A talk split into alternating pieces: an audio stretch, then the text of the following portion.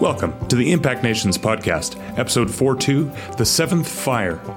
This week, our friend Brad Jersak is giving us his overview of the Sermon on the Mount and the Beatitudes. He contends that the Beatitudes are a refining fire that prepares us to represent Jesus to the world. Good evening, everyone. Um, we're delighted to be with you tonight as part of our series on the Beatitudes.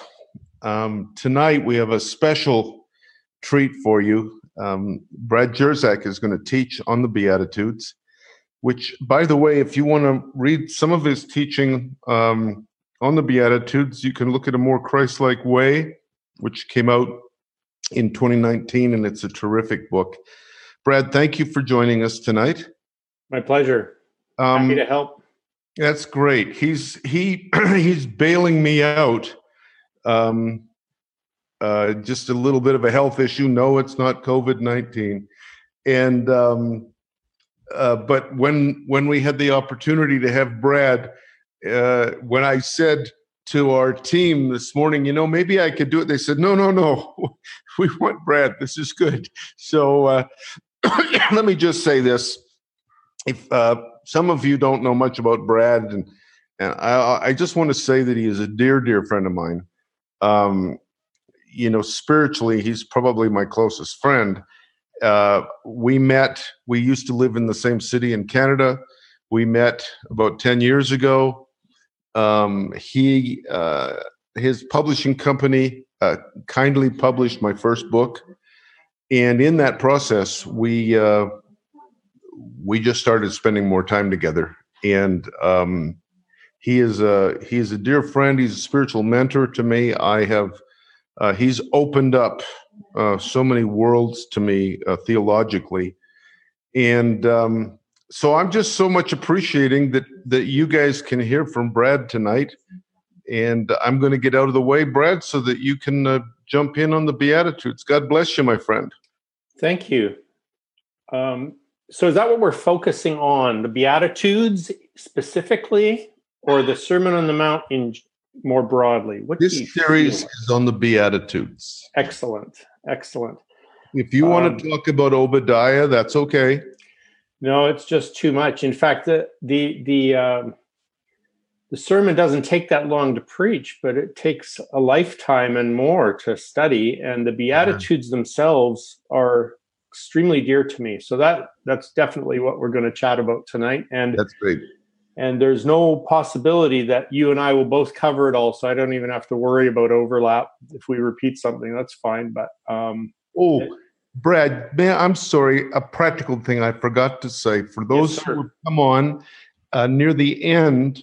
We'll put a Zoom link, and people can come on and ask you a couple of questions and then we'll move from that into what we call our global house church. But that link will come up in the last few minutes of Brad's teaching. Sorry to interrupt you, but I was supposed to say that. There That's you go. Great. That's great. Well, let's pray. How about that? Uh, so, O heavenly King, O Comforter, Spirit of truth, who is in all places and fills all things treasury of good gifts and giver of life, come dwell with us. Cleanse us from every stain and save our souls, O good one. Holy God, holy mighty, holy immortal, have mercy on us. All holy Trinity, have mercy on us. Lord, wash away our sins, pardon our iniquities. Holy God, visit and heal our infirmities, for you are a good and merciful and man befriending God Lord of mercy, Lord of mercy, Lord have mercy. Our Father, who art in heaven, hallowed be thy name. Thy kingdom come, thy will be done on earth as it is in heaven. Give us this day our daily bread. Forgive us our debts as we forgive our debtors. Hmm. Forgive us our debts as we forgive our debtors. Lead us not into temptation, but deliver us from the evil one. Thine is the kingdom, the power, and the glory forever and ever. Amen. So, that's just a standard daily Orthodox prayer that I like to pray. Um, and often there will be some sort of thing that jumps out at me when I'm praying. This time it was in the Lord's in the Lord's Prayer, which is part of the Sermon on the Mount. And I think what we want to do is we I want to start out by just talking about the importance of the Sermon on the Mount in general. Then we'll get to the Beatitudes. But um, I've encountered actual opposition to taking the Sermon on the Mount seriously. In fact, just this week, someone told me, well, you know, the Sermon on the Mount was given to old covenant believers. And um, the implication is that they they could dismiss the Sermon on the Mount and negate the words of Jesus because really they don't count because they happen before the finished work of Christ, as if the finished work of Christ on the cross is the beginning of the work. When in fact, in Luke 4, Jesus launches his ministry and he announces the new covenant in Nazareth. The Spirit of the Lord, Lord is upon me. He's, he's, uh, he's called me to preach good news to the poor. And, and then he goes through a whole list of what the gospel or the good news will sound like sight to the blind, healing to the, to, to the sick, or, or cleansing of the leper. Um, uh, release of captives. And then he declares the acceptable day of the Lord's favor. And what that is, that's the new covenant. Isaiah was prophesying the new covenant. Jesus quotes him directly. And then he finishes that sermon by saying this today, today, this word is, is fulfilled. So it's not like he's going to kill time for the next three and a half years, die on a cross, and then and then sort of like uh, get rolling with the new covenant. The new covenant starts at the latest in Luke 4 with the announcement of his of his ministry. I would say in fact the new covenant begins with his conception in the womb of Mary. But in his own words, he, he's certainly saying that the things he is teaching throughout the gospels are not to old covenant believers. They are they are the marching orders and the uh, how could we put this? They're like the constitution of the kingdom of God. And he is unrolling that now. And so, um, what we want to do is we definitely want to take the Sermon on the Mount seriously as a Christian teaching. And we know this for a couple more reasons. One is that at the end of the service, uh, Sermon on the Mount, he finishes with the parable of the men who build their house on the sand or the man who builds his house on the rock. And he says this The wise man who builds his house on the rock is the one who hears these words of mine and puts them into practice. In that sense, he's pushing back at all those theologies that said, well, you know, the Sermon on the Mount, it's just a higher form of righteousness that you can't keep and therefore don't even try. In fact, that was Bonhoeffer's critique of Luther. Bonhoeffer says that critiques that in his critique that, that Luther is effectively saying if you you are not welcome to um, to obey the Sermon on the Mount. In fact, if you try to obey the Sermon on the Mount, you are renouncing grace. And and Bonhoeffer's like, oh my goodness, that's not right. Christ himself says that the wise man is the one who puts these words into practice. Well, the worry then becomes like, whoa, this is going to be a new law, a new legalism. It's, uh, not to worry. This is not a new law to try to attain in our flesh. This is about the life of God living in us through Jesus Christ, that it is the Jesus version of the fruit of the Spirit. When Christ is in you, he will generate a kind of grace that produces the Jesus way, the Jesus walk, the way of the cross. And so to be a disciple of Christ is to take up the cross that too is in the Sermon on the Mount. What is the cross way? What is the Jesus way? What does the Jesus walk look like?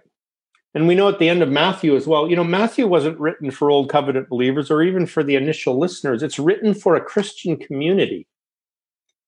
And in recording the words, the life, the teachings of Jesus for this Christian community, Matthew says in his Great Commission, uh, you know, go and, and make disciples of all nations, uh, baptize them in the name of the Father, Son, and Holy Spirit, and teach them everything I've commanded you. What has He commanded them? Well, it begins in the Sermon on the Mount. It is not a mistake that the New Testament starts with the Gospel of Matthew, even though Mark was almost certainly written earlier, and that Matthew even depends on Mark for some of his material. But it begins with Matthew because you have this beautiful genealogy of Jesus, the generation of Jesus, the his um uh, his his birth, and then and then he does his his ministry, his very first sermon. He's out in Galilee and he's preaching, repent, turn to God. This is good news. If you turn to God, the kingdom of God is among you. And and, and believe this good news. And so we get in Matthew 5 to 7 what we call the Sermon on the Mount, and it is the foundational teaching of Jesus. It's the core of his teaching. Um, it's a powerful teaching. It's in, in a more Christ like way. I'll show you the cover. This is what the book looks like. I have it out because I'm going to refer to it a little bit. More Christ like way. It's the way of Jesus, and it's a way described uh, in the Sermon on the Mount. It is the life of the Spirit. It, as I said, it's the constitution of the kingdom. It's our marching orders. But it again, it's not it's not a legalistic set of of rules you can never obey, so you have to count on grace. Rather, this is going to be the grace filled life. At the beginning of those three chapters, we have what we call the Beatitudes. And there's some de- debate about how to translate that word blessed. Um, the Greek word is makarios. And one of the issues is that, um, you know, who knows what he said in in Aramaic or Hebrew, but Matthew has chosen to translate it into Greek. And that word makarios, it means more than just happy or blessed. Um, the word is used in classical Greek to talk about the life of the gods. So, first of all, I want you to imagine, like, let's say, in in Homer's writing of the Greek pantheon of gods, what would Makarios look like? The life of the gods. It would look like, you know, these powerful deities sitting together and and and uh, let's say they're in the heavens and they're they're drinking it up and they're feasting, and then they see people on earth that they're going to go down and, and maybe they'll make love to them and have half human, half gods, and um, and maybe they'll manipulate armies into conflict and so on. And but the life of the gods is this elevated life. And Jesus comes along and he says, actually, let me tell you about the divine life. And it's it's radical because it's the upside down kingdom. The divine life looks like poverty of spirit. The divine life looks like those who can mourn with those who mourn, the divine life looks like meekness. No, no God in the Greek pantheon ever looked meek. In fact, half the time Yahweh doesn't look meek. But Christ is coming. Is, he's giving us a revelation of God in Himself that the divine life will be for the meek. It's going to be for those who hunger and thirst for justice. It's going to be for those who value mercy and obtain mercy and give mercy. The divine life is for those who are going to fix their eyes on Jesus, the pure in heart who see God, the one, that God who hangs on a cross. The divine life is for those who are so transfixed by that gaze on the cross that they become peacemakers who are called children of God. That's what the divine life looks like. And it's going to it's going to cause persecution in the divine life. It's a blessing on those who are persecuted they're going to be vindicated. Theirs is the kingdom of heaven. In fact, the prophets always were, and they will mark those themselves as those who are in the tradition of the Jewish prophetic uh, people. So, so the the beginning of this sermon, the beginning of this sermon begins with the divine life, and and that's why I say it's sort of, um, it would be like Jesus' version of the fruit of the spirit, or Jesus' expression of Christ in me um, I'm crucified with Christ, nevertheless I live, yet not I, but Christ who lives in me. What will that look like? That will look like the Beatitudes. And so, um, Benedict XVI, for example, he will say that the Beatitudes are a hidden or a it's a subtle autobiography of Jesus himself. Jesus is the perfect expression of poverty of spirit. He is the one who mourns for the sins of the world. He is the one who steps down in meekness and washes his disciples' feet. He is the one who hungered and thirsts to do justice in this world and make things right by mercy. And he's the all merciful one who, instead of inflicting wrath on us when we took his life, uh, poured out radical forgiveness.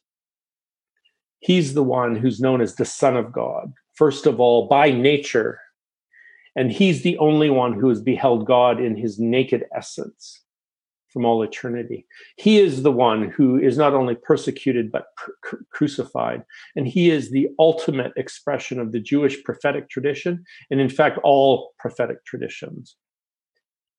Uh, men like Gandhi saw this. They said, you know, if people would read the Sermon on the Mount every day and put it into practice, it would solve the problems of the whole world. And he was troubled by the fact that Christians weren't doing it. But you know what? He did. So Mahatma Gandhi, who would not even claim to be a Christian, read the Sermon on the Mount every day and tried to live by it. That's pretty radical. It brings to mind the parable of the two sons, where one son says, Well, I'll go out into the field tomorrow, and then he doesn't. And the other son says, I'm not going to go out into the field tomorrow, but then he does. And then Jesus asks, Which one which one obeyed his father. And if I claim to be a Christian, but I'm not following the Jesus way, but Gandhi doesn't claim to be a Christian, but he did follow the Jesus way, who's the Christian? And that's a troubling question. Well, I don't know who's the Christian, but I know who the wise one is. It's the one who takes these words and puts them into practice. I want to read to you a translation that um, one of my mentors, Ron Dart, wrote I'm going. It's a it's a beautiful it's a beautiful expression in a sense. Then it even gives us commentary. Here's how he puts it. This is on page 150 of my book.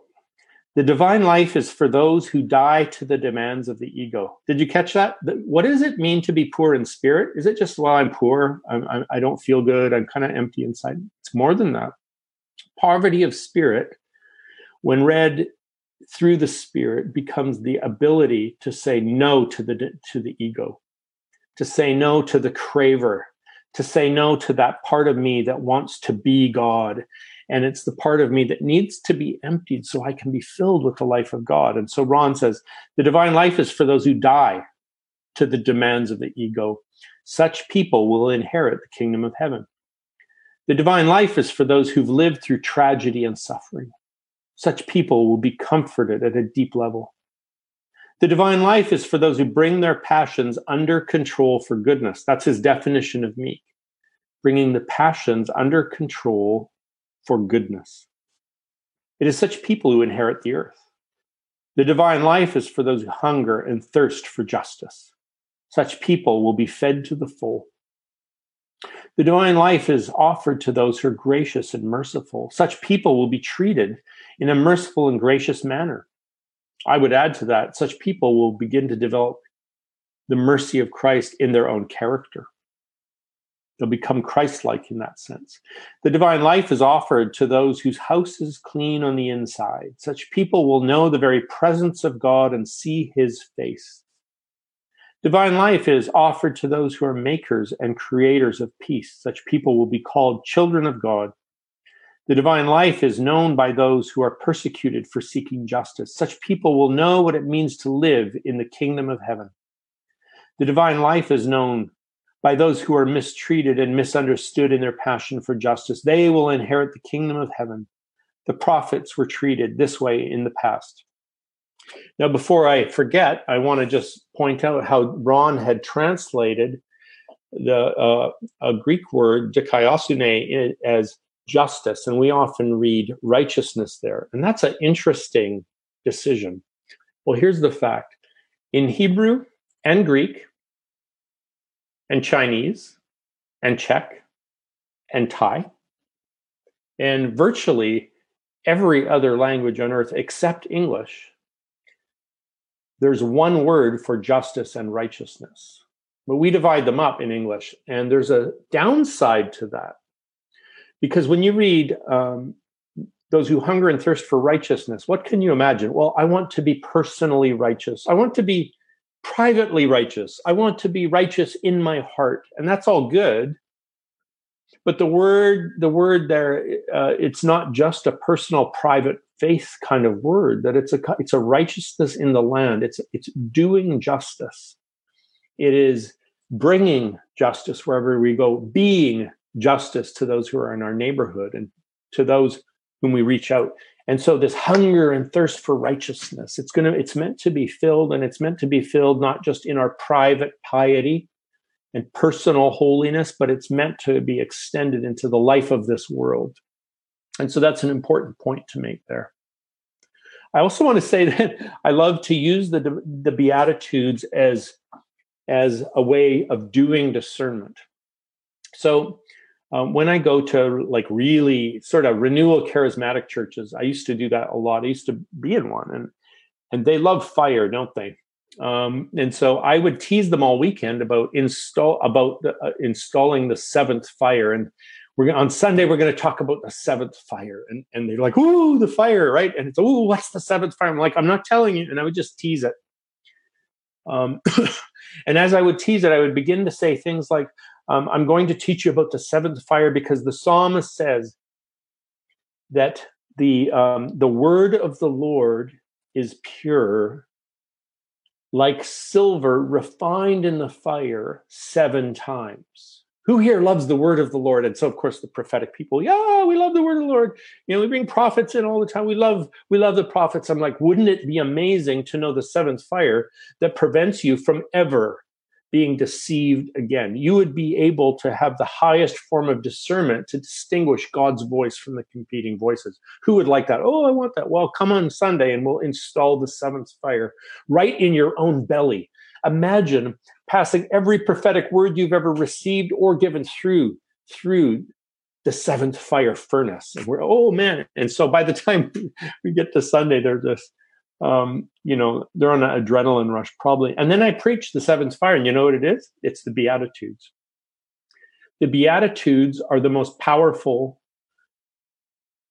um, criteria for prophetic discernment that you can know.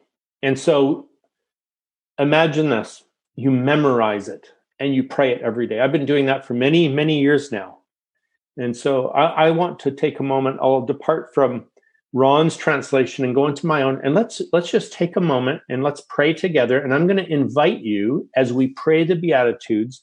That I'm going to invite you to to um, allow the Lord to install these Beatitudes as a furnace of discernment in your heart. Um, for it to really stick, you might want to start memorizing and praying the Beatitudes every day. But here's how I do it. And I start actually from the the, the position of humility of the thief on the cross. So I, I say it like this um, Lord Jesus Christ, remember me when you come into your kingdom. And then I hear him answer me in my heart, my kingdom. Blessed are the poor in spirit, theirs is the kingdom of heaven. Blessed are those who mourn, for they shall be comforted. Blessed are the meek, for they shall inherit the earth. Blessed are those who hunger and thirst for righteousness, for they shall be filled. Blessed are the merciful, for they shall obtain mercy. Blessed are the pure in heart, for they shall be, see God. Blessed are the peacemakers, for they shall be called sons and daughters of God. Blessed are those who pers- are persecuted for the sake of righteousness. Theirs is the kingdom of heaven. Blessed are you when men revile you and persecute you and say all manner of things about you falsely for my sake. Rejoice and be exceedingly glad, for great is your reward in heaven. For so they treated the prophets who came before you. And I usually pray a few more verses into that. You are the salt of the earth. But if salt loses its savor, what good is it? Except to be thrown out and trampled underfoot by men. You are the light of the world, a city on a hill that cannot be hidden. Neither do men light a lamp and hide it under a, a bushel or basket. Instead, they put it on a lampstand, and that light gives light to all those who are in the house. So then, let your light shine before men so that may, they may see your good deeds and glorify your Father who is in heaven. In the name of the Father, and the Son, and the Holy Spirit. Amen. All right, now I want you to imagine having that furnace in there, and then someone comes along and they have a prophetic message for you. And all you do is you you throw it in the furnace. And if it doesn't make it through the Beatitudes, then it's not a word from the Lord. How about this? Um, someone comes to me and they're, they're like, uh, The Lord says to you, uh, I am giving you the nations as your inheritance. And you shall be a prophet to many great nations, and you shall speak to kings and governors. And they're, they're going on. Some of, some of it's even Jesus language, right? And they'll, they'll lay that on me, and I'm like, well, first of all, that's Psalm 2. It's a prophecy about Jesus. It's not a prophecy about me. Now, I might serve him in his greatness, but to tell the truth, give me the nations as my inheritance? What, what's that even mean? It's like you're going to be a leader of nations. Oh, like what kind of leader? Will I be president or prime minister or like some kind of super apostle? And not just one nation, but many. And and you just you start to see, oh my goodness, I get it. This is grandiosity. Let's see if that fits into blessed are the poor in spirit. Nope, sizzle. It's already gone. If it makes it past that somehow, then like you can deceive yourself in mourning somehow. But by the time you get to meekness, you just have to let it go and and and say grand the spirit of the spirit of prophecy is the testimony of jesus. It's not the testimony of my grandiose ministry and you know outer galactic ministries international and so on. And it's in the meekness that you end up having a group like let's say impact nations that actually impacts nations. How was that done? Was that done through grandiose prophetic words? No it was done by beatitudes kind of living I'm going to come back to Benedict then now and say this. In addition to saying that the Beatitudes are a hidden biography of the life of Jesus, his, his own journey, and especially uh, to think about the Beatitudes around his passion, around, around the Passion Week, his suffering, his uh, death and resurrection. Um, he also says, think about the Beatitudes this way they are the death and resurrection of Christ transposed, that's a musical term, right? We're going to transpose it from the life, death, and resurrection of Christ. We're going to transpose it into the life of daily discipleship. And this is what take up your cross and follow me looks like. So, what he, here's what he's getting at. The first half of each beatitude is what daily crucifixion looks like. The crucifixion of the ego, crucif- the the the mourning the meekness, the hunger, the mercy, the purity of heart. It's, it's, a, it's a cleansing of the things, my attachments to the world system, to my own ego needs. It's a cleansing of that. And, and, and this is a kind of crucifixion all the way through the first half, culminating in persecution. The second half of each beatitude describes the resurrection life as we live it each day. If you live the crucifixion life today, you will live the resurrection life today. And so, what are the second half? Well, it's like yours is the kingdom of heaven. What's the kingdom of heaven? Well, Paul tells us it's righteousness, just it's righteousness, joy, and peace in the Holy Spirit. It's not heaven someday when you die, although that's probably included. But in the immediate, it, let your kingdom come on earth as it is in heaven. And that looks like righteousness, joy, and peace in the Holy Spirit. That's the resurrection life. That's fullness of life. It's what Jesus means by eternal life. It's knowing me, knowing my indwelling presence, knowing the grace that emanates from the inside of you by the Spirit of God. That's the resurrection life. It's entering the kingdom of heaven, inheriting the earth. It's not inheriting heaven when you die, it's inheriting the earth. That is, that you that we will advance in the world with the glory of God, not to dominate, not to rule it, but to bring good news that transforms people at a deep level. Um, my favorite is that you'd see God.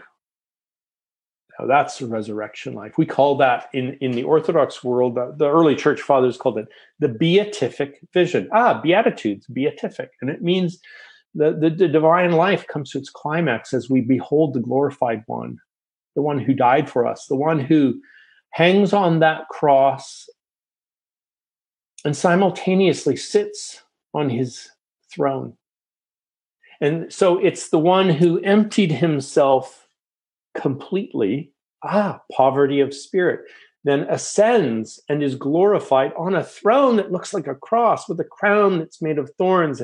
And from there, he rules the nations.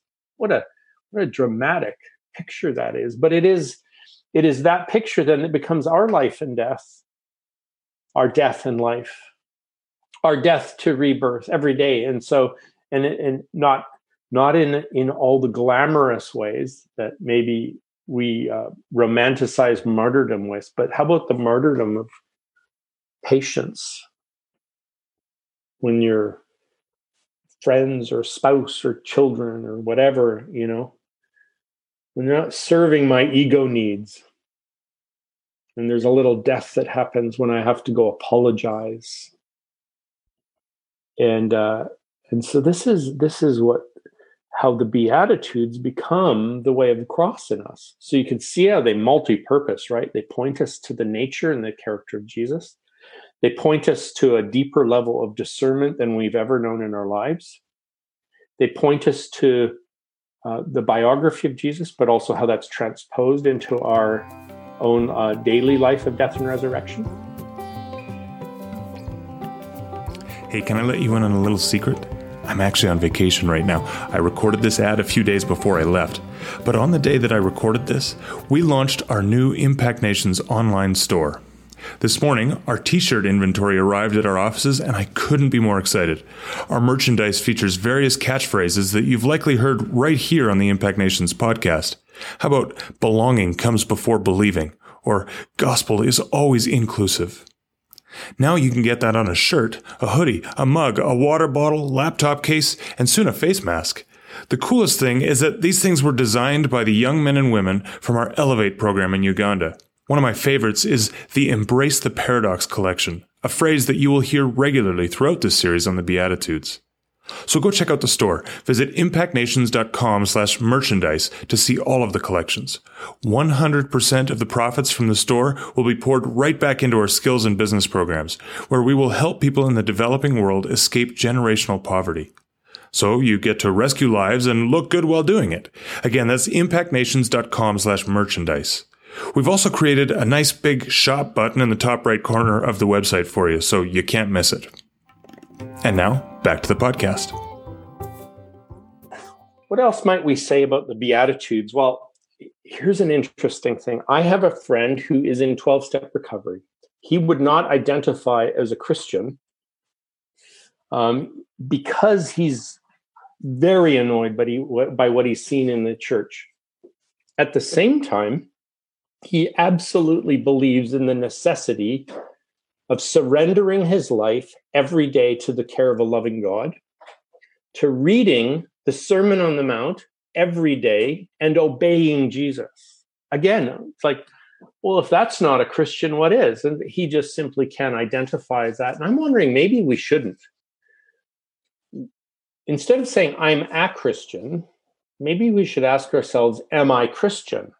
In other words, does Christian describe who I am? And in fact, that's not for you to judge. Maybe you should ask your family or your neighbor.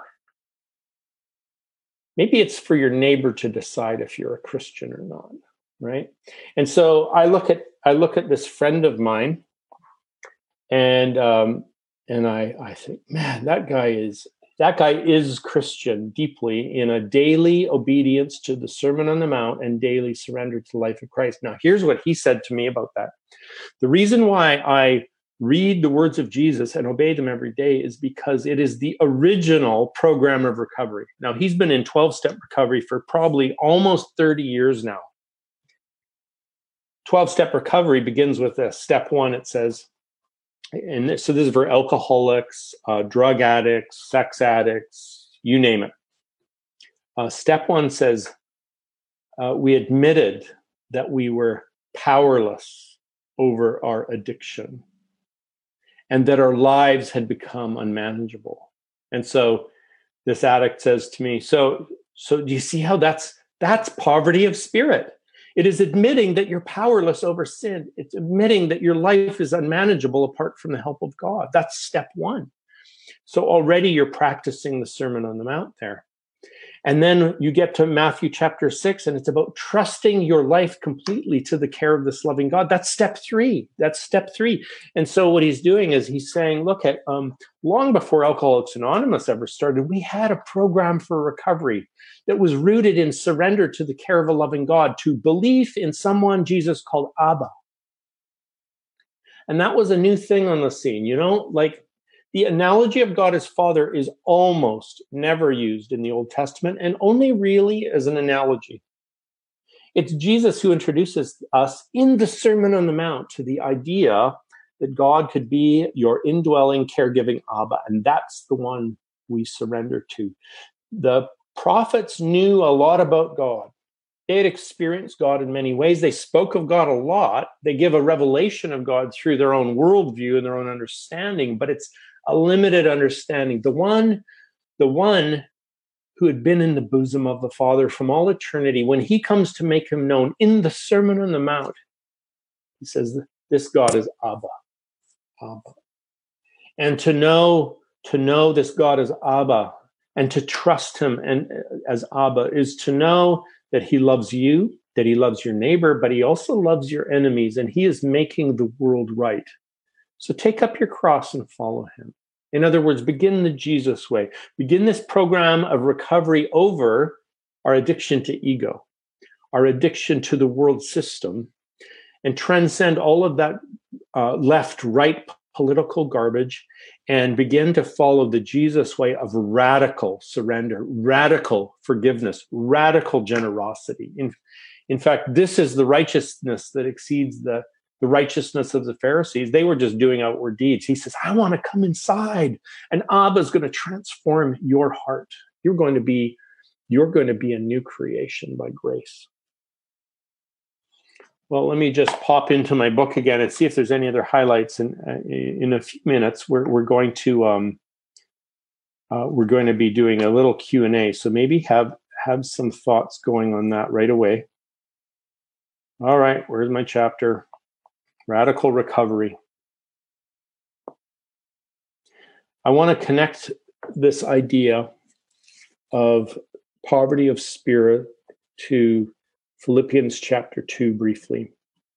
In Philippians chapter 2, we read that although that um, first of all Paul starts the chapter Philippians 2 he, says have this mind in you that was in christ. And so he he's actually calling them to live a certain way. It's not just about believing a certain thing. I want to i want to you to live a certain way. What way does paul want us to live?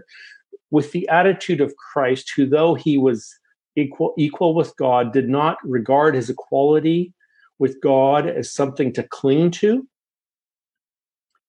but he sets aside privilege he empties himself.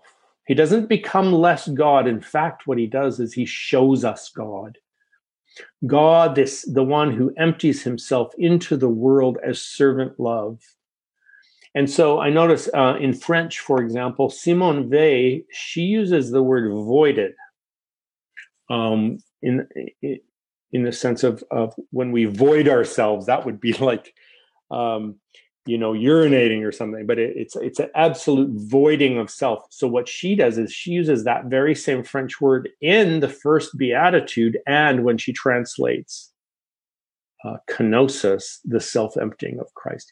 He voids himself and blessed are those who voided themselves. Theirs is the kingdom of heaven. And so when christ voids himself what is he filled with?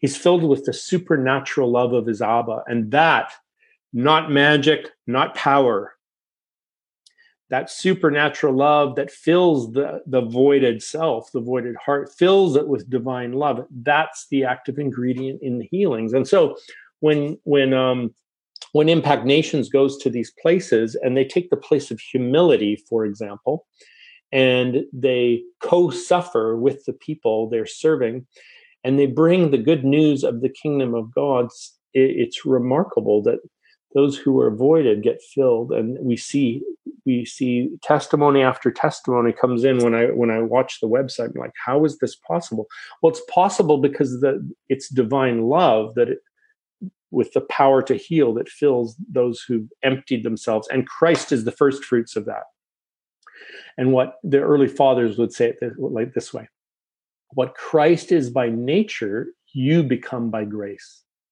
In other words, Christ is the eternal Son of God by nature. You become sons and daughters of God as you live the Jesus way, as, as you surrender to grace's work in you.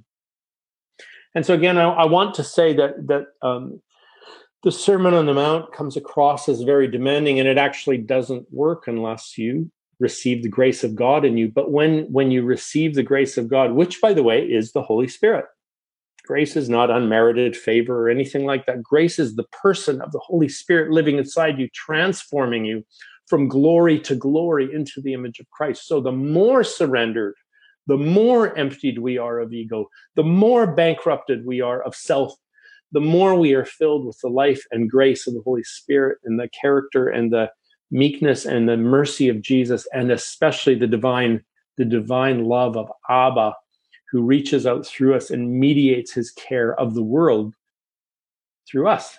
And so, who we are becoming is not for ourselves, it's for the life of the world. All right. We've had two excellent introductory episodes for this series on the Beatitudes. Next week, we'll get started on Blessed are the Poor in Spirit. Imagine how much more fun it would be to listen to that episode while wearing your brand new hoodie that says, How Beautiful is Your Gospel? Go to impactnations.com slash merchandise and check out all of our collections and make your selection today. Your purchase will help us train even more people in skills and business. Thanks and have a great week.